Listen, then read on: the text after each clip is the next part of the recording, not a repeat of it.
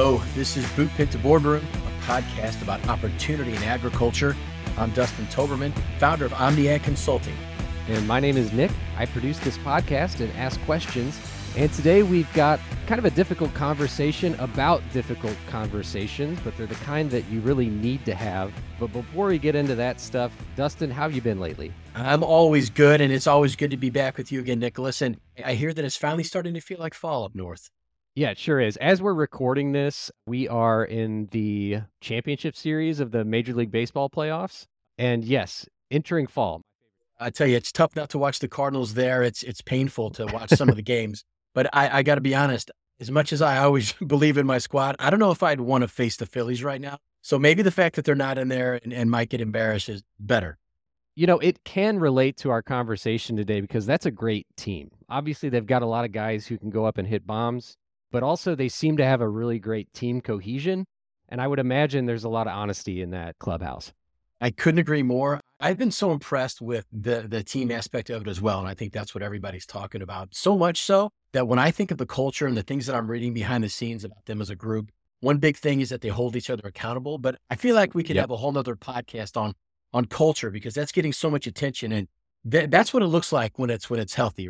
People throwing it out there and laying everything on the line. And this is a great one about culture, and we'll we'll have to have that have that conversation down the line.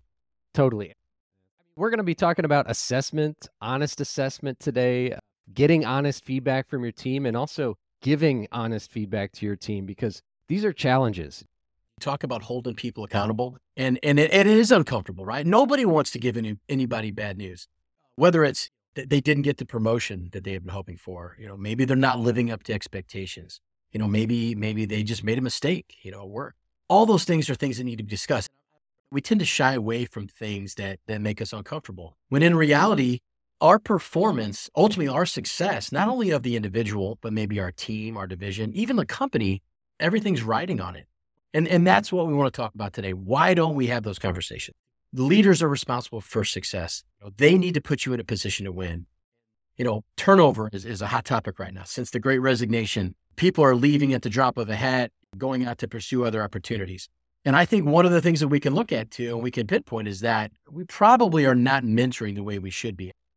This is a two way conversation. And I think the more you give your team the ability to provide honest feedback, the more open they will be to receive that honest feedback. Would you agree with that assessment? Before I accept this position, I've got somewhat of an idea of what you expect from me and how I expect to get it, you know, delivered and delivered to you. And of course, those things change as we as we grow and our relationship changes. But that's really where it all starts. And so that's why it's so important for us to come out of the gate and talk about these things. I came in the industry a long time ago when when things were much different. We talk a lot about end of the year reviews or mid year reviews, which by the way are right around the corner and, and that's a whole other discussion. But whether we get those, you know, once a year, twice a year. When I came into the into the ag industry, we weren't getting them at all. I mean, I, I never had a review for years. But I think we've got to go beyond that and get away from this, you know, this idea that we can only coach or mentor or have these discussions at these formal times at the, you know, the middle of the end of the year. I think these are the kind of discussions that we have every day if needed, multiple times a week, maybe multiple times a day. That's that's what a leader does. They take their position seriously. And I think doing mm-hmm. that builds the trust that when the time comes for us to have a really challenging conversation, there's mutual respect and admiration. And I think it makes things go a lot smoother. Now, I think it's good to start with management here because, like you said, they sort of hold the cards. They they set the agenda, and it's something where management wants to get good feedback from their team. And I've worked for companies that do ask for feedback, and I've I've worked for companies that don't. I've worked for companies that ask for feedback and they don't listen to it or don't really pay attention to it. Which is um, the worst, right? Yeah, that's the worst situation. But what would a good, healthy individual assessment look like, you know, with a manager in communication with his team or her team? I think the key is is that you're not dropping a bomb on someone all the, all at once, right? where you where you haven't waited six months to do any coaching or mentoring, and all of a sudden you bring in a uh, an Excel spreadsheet of of a hundred things that that they need to work on. I mean, that's going to be Good overwhelming point. for anybody, right? Like, right. I think I think about myself, you know, on, on how I prefer to be coached, and you and I have had this discussion many times. You know, none of us like to hear that we're failing, but when you bring it to us everything that we've done wrong over the course of a year, I mean, who can recover from something like that? I think early on in my career, about times when I was coached like that. And I thought to myself, it almost would have been easier just to leave. Like, there's no way that I can correct all these things. And if I'm mm-hmm. this horrible, why would I stick around? I'm embarrassing myself. And this is why it goes back to the importance of having these on a regular basis. Because when I think of healthy assessments, I think that those assessments come early and often, right? The, the more, the better. We don't wait for a formal time to have a discussion. Long before it's, you know, oh my gosh, you've you've made a mistake that's going to cost us millions of dollars. It's hey, talk to me about what you were thinking there, and let's go over why, you know, I might recommend a different way. And I, I think that's really where it starts. And because by doing that early, you're going to build that respect. And I think they in turn realize, hey, you know what? Th- this person is going to come to me when they see issues. And, and I know that I can come to them and we can discuss them openly. They don't wait till I failed and, and we can't recover. But I, I have trust in them that, that we can have these open discussions. So I think when I think of healthy assessments, that's number one. That's where it all starts. So you don't want that person walking out of the meeting thinking, well, I'm hopeless. You know, I, I suck. I, I can't do this job. They've given me two dozen things that I need to improve. How do you make it a, a an assessment where they walk out of it and they are hopeful, positive, optimistic about turning things around and, and improving their performance? I always believe that it's about a path, having a plan. This generation, more than ever before, needs to see where am I going to be three months, six months, a year. They always need to be working towards something. And so I think it's okay to point out those things, maybe some issues or things we need to correct or, or just tweak, fix, uh, as long as they see that, that, look, this is part of the process. I think it's important to show them that although, hey, we had a few hiccups here, here's what we need to do to fix that. And that's the other thing, giving them the tools they need to be successful. So if we're seeing that there's mistakes or we're seeing that there's an area where, you know, a, a trainee or an intern is struggling, are you providing them the tools that they need to fix it and to be successful? Is there training that they can get additional training outside of day to day learning that might help them catch up or even get better. And I think as leaders, we need to look for those opportunities. And I, think we should acknowledge that this is really difficult, you know, because each of the people you're you're talking to with assessments, they're going to be different individuals. And one of the challenges of a manager is to how to manage different kinds of people who have different kinds of motivations. And so a manager who only manages with shame and fear is not going to be able to connect with certain members of their team who are just going to ball up. They're they're not going to respond well to that. Maybe someone needs a little bit of fear. You know, your job impacts this entire site. Uh, it's more important than you seem to realize. You know that sort of thing. I'm not saying you don't go into that direction, but is part of it just as a manager learning how to talk to different kinds of people and and how hard is that? Oh, no, no doubt leaders matter, right? I think they have the, the biggest impact on our organizations, not just in the moves they make, but it's in how they coach and mentor our people. Because still, Google it today, the number one reason for people leaving a company is their manager, right? So obviously huge impact, uh, but also the people that they coach, the, the decisions that they make and, and how they, they promote the people that they do. I don't think there's a bigger impact to the company than, than the impact that, uh, that the leaders have. And so it's so important. And, and you, you said it a few minutes ago yeah, you almost have to be a chameleon, right? And and, and a little bit of, of a psychologist and a shrink. You know, yeah. sometimes you're the shoulder to cry on. You got to know when to push. You got to know when to pull. Sometimes right. people people need a pep talk. Sometimes people need a hey, let's go, let's get it going, right? I myself, I was always somebody that reacted to kind of strong encouragement, but like, hey, let's get your head in the game. I know you're better. Let's go. Versus, uh, you know, you suck, or hey, you'll you'll never be successful at this. Uh, when you think back to yourself, you know, you were talking about managers. When you think back to the good managers you think about, I'm sure, the encouragement versus the the criticism. Right, absolutely. It made me think of a story from when I was in high school. I was on the tennis team and we were just discussing about going down anger spirals and I was in a doubles match. I was in an anger spiral because things weren't going my way and I was being a really bad teammate.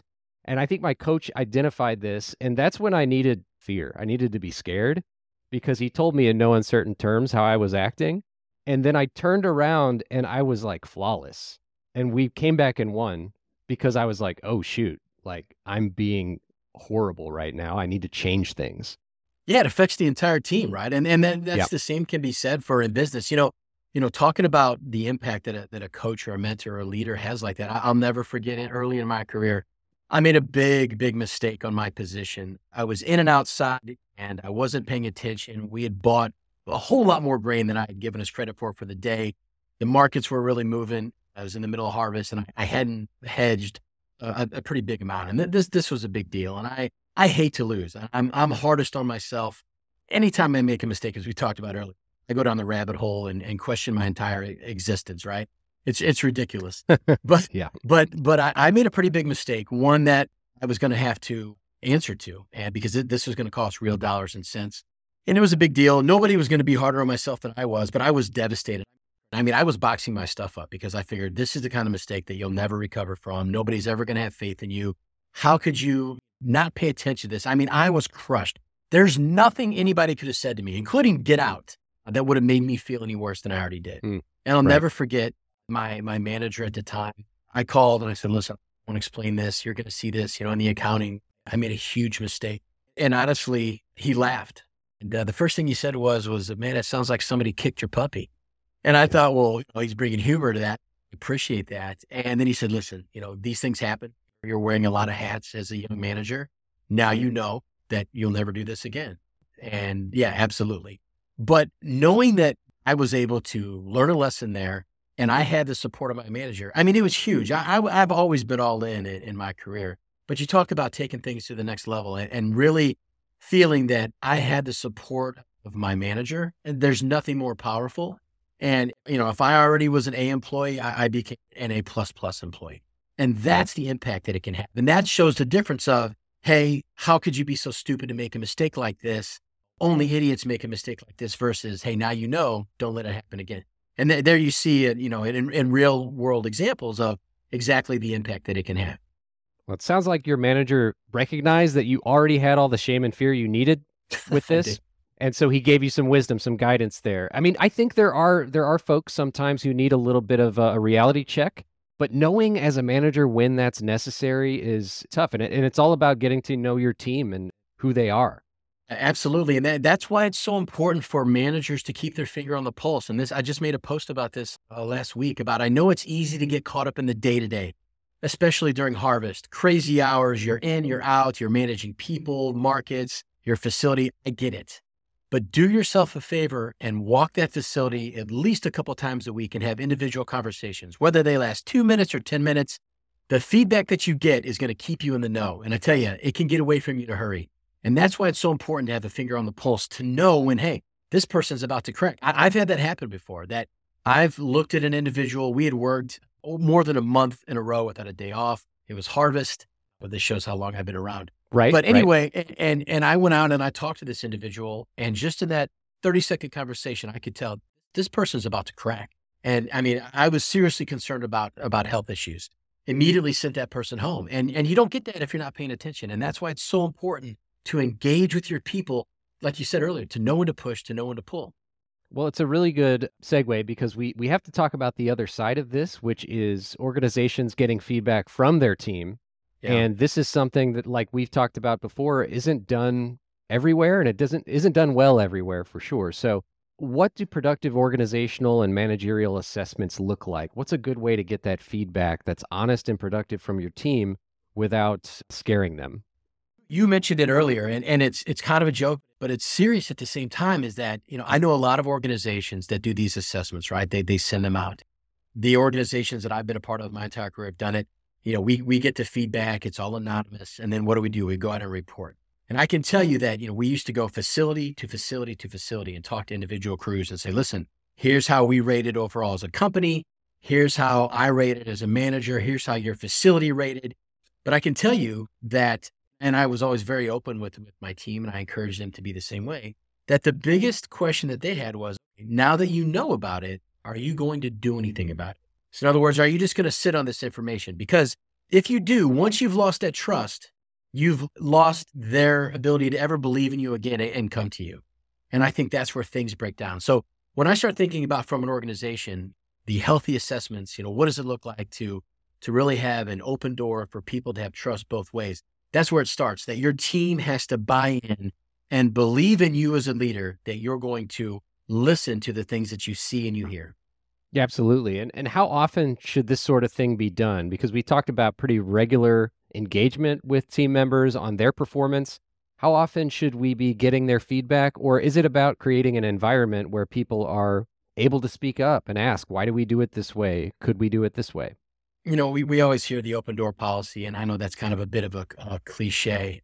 And some people mean it, some people don't. But I, I think that, again, those discussions just happen on a daily basis. Right? We don't have to wait for the formal moments for us to get feedback.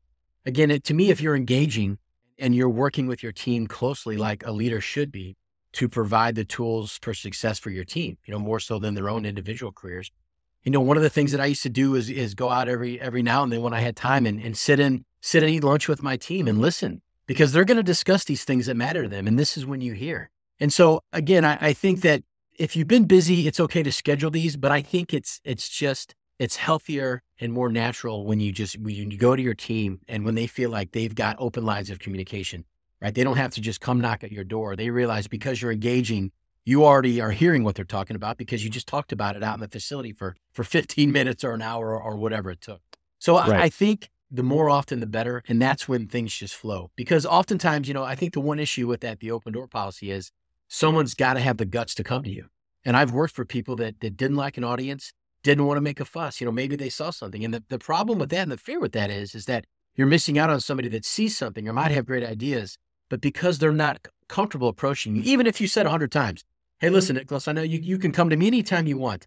It takes a mm-hmm. lot for people to walk in and talk to a leader, you know, depending yeah. on where you're at in the totem pole. You know, maybe this is somebody that just started a month ago and they feel like, you know, I don't really have a voice. I haven't been around long enough to have these discussions. Well, you're going to miss out on some opportunity that I bring to you. So I think it's important for you as management to always be reaching out and engaging with your team and and seeking out the information face to face if you can. I like that you mentioned going going to lunch, overhearing conversations because you're right.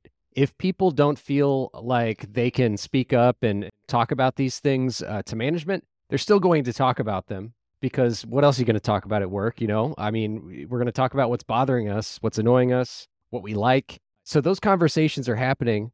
Is part of it having a good understanding of your team dynamic? Because maybe there's someone on the floor hearing these things who can help translate it for you in a way that makes sense for management.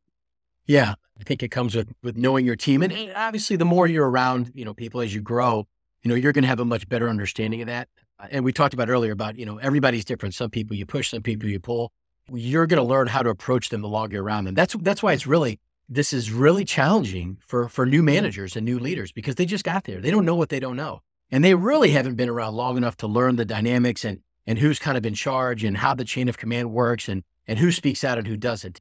So that's why you know one of the things that I've always recognized is that young leaders they shy away from it, and it's got to be just the opposite. We've got to provide mm-hmm. some leadership training, eh, you know, mentorship to young leaders because again, I think this can end a career. I, I mm-hmm. have seen just because of this exact conversation, I have seen young managers lose a facility or a team because they maybe didn't understand how those dynamics work. And because they felt like they couldn't recover, that they had done damage to their reputation, they just chose to leave. And how sad, because when, when we bring someone on, obviously you mm-hmm. think they've got potential.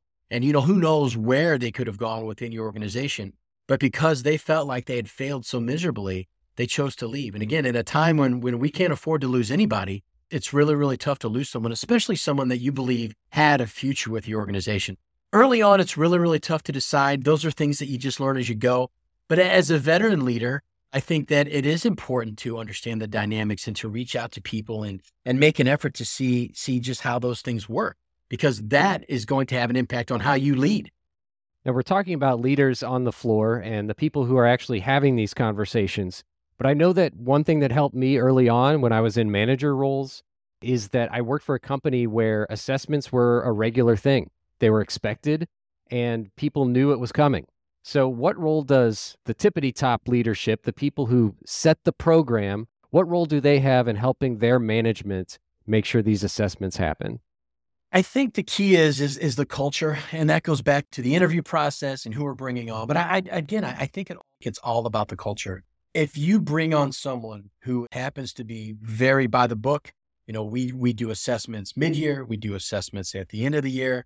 This is how we do it. Our entire rating system on your performance is based off of these assessments. You know, if you bring on somebody like that in the organization that's very rigid, I'm going to be honest, in today's world, I don't think it plays. You know, it, it played years ago because that's the way things were, but but times have changed. And I'm going to tell you and even warn you that going forward, if you're bringing into your organization people that view management that way and assessments that way, I think it's a dangerous game. Again, on the record, we've got to have a formal assessment, and maybe we do those twice a year, once a year. But I'm going to tell you that a good leader is constantly reaching out and having these. And I don't like to even think of it so much as assessment as it is coaching and mentoring.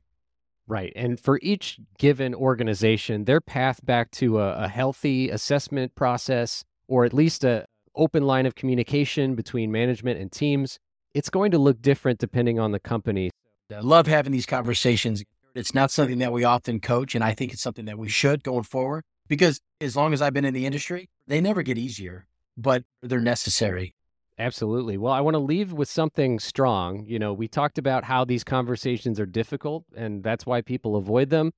Why do you think people avoid these assessment conversations on one side or the other? And how should they change their attitude about them? I think you nailed it right there. It's how we look at it, right? Perspective changes everything. And I think when you look at it as a negative as opposed to a positive, in other words, I'm tearing someone down versus I'm giving them the tools to succeed. I'm ending their career versus I'm helping them get to the next level. Because without my quote air quotes assessment, without my mentoring, without my coaching, they're definitely going to fail because they're they're making mistakes. And so I think it's all, all, how we look at it now. You know, if it does get to the point where we've got to let someone go, that's never an easy situation. But even there, I believe that if you've done your job as a real leader and a manager, and you've been having these conversations along the way, it really shouldn't come as a as a shock. And by that point, if you've done your job, I think that somebody almost might thank you for, listen, uh, clearly I'm struggling to get this, and maybe this isn't the right opportunity for me. Things really come as a shock when we wait a year to tell somebody how they're doing.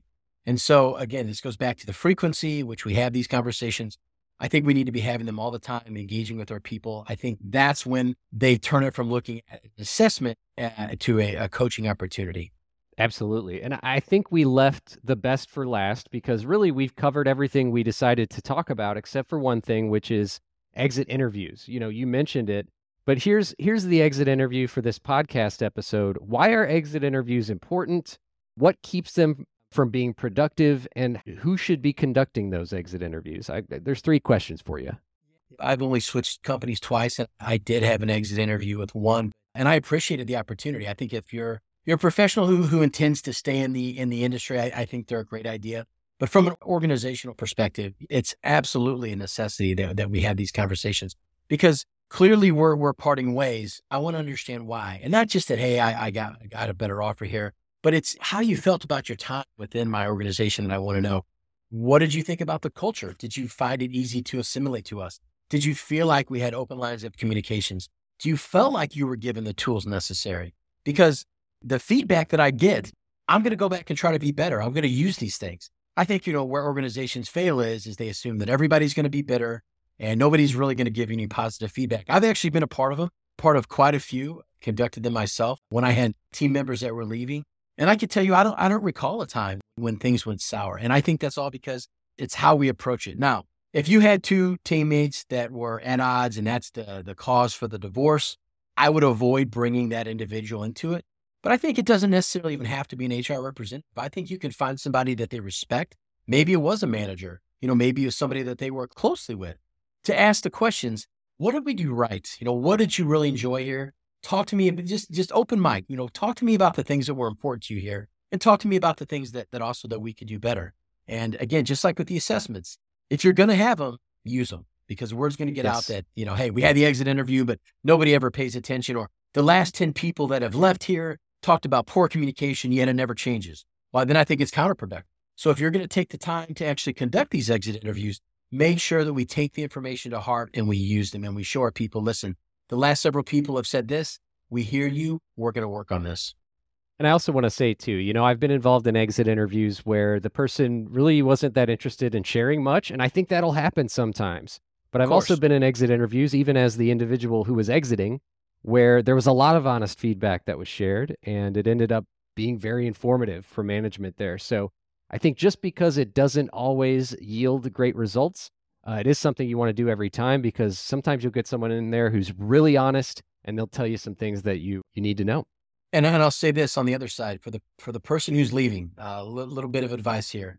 I always say this: leave on a professional note, right? Handle your business professionally, always, even on the way out the door. Ag's a small industry.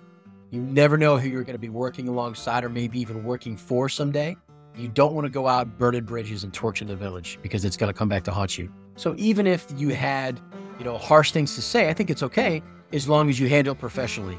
You know, not my manager sucks. This guy's a, a horrible person. She's terrible. But it's, you know, hey, I felt like I didn't get the support I needed. I feel like there really wasn't open lines of communication. I felt like there wasn't a lot of transparency, right? Handle it professionally and end on a high note. Uh, you've been listening to Boot Pit to Boardroom, a podcast about opportunity in agriculture. We want to thank everybody who's been listening. We've seen a little bump in listenership, which is great to see. Uh, you know, this is a niche industry podcast, and so people are listening who are really engaged, uh, and we really appreciate it. But you can follow us on Spotify, Apple Podcasts, or Amazon, or anywhere else you get your podcast. Thank you for listening. Dustin, it's been a great conversation. Always a pleasure, Nicholas. Take care. See ya.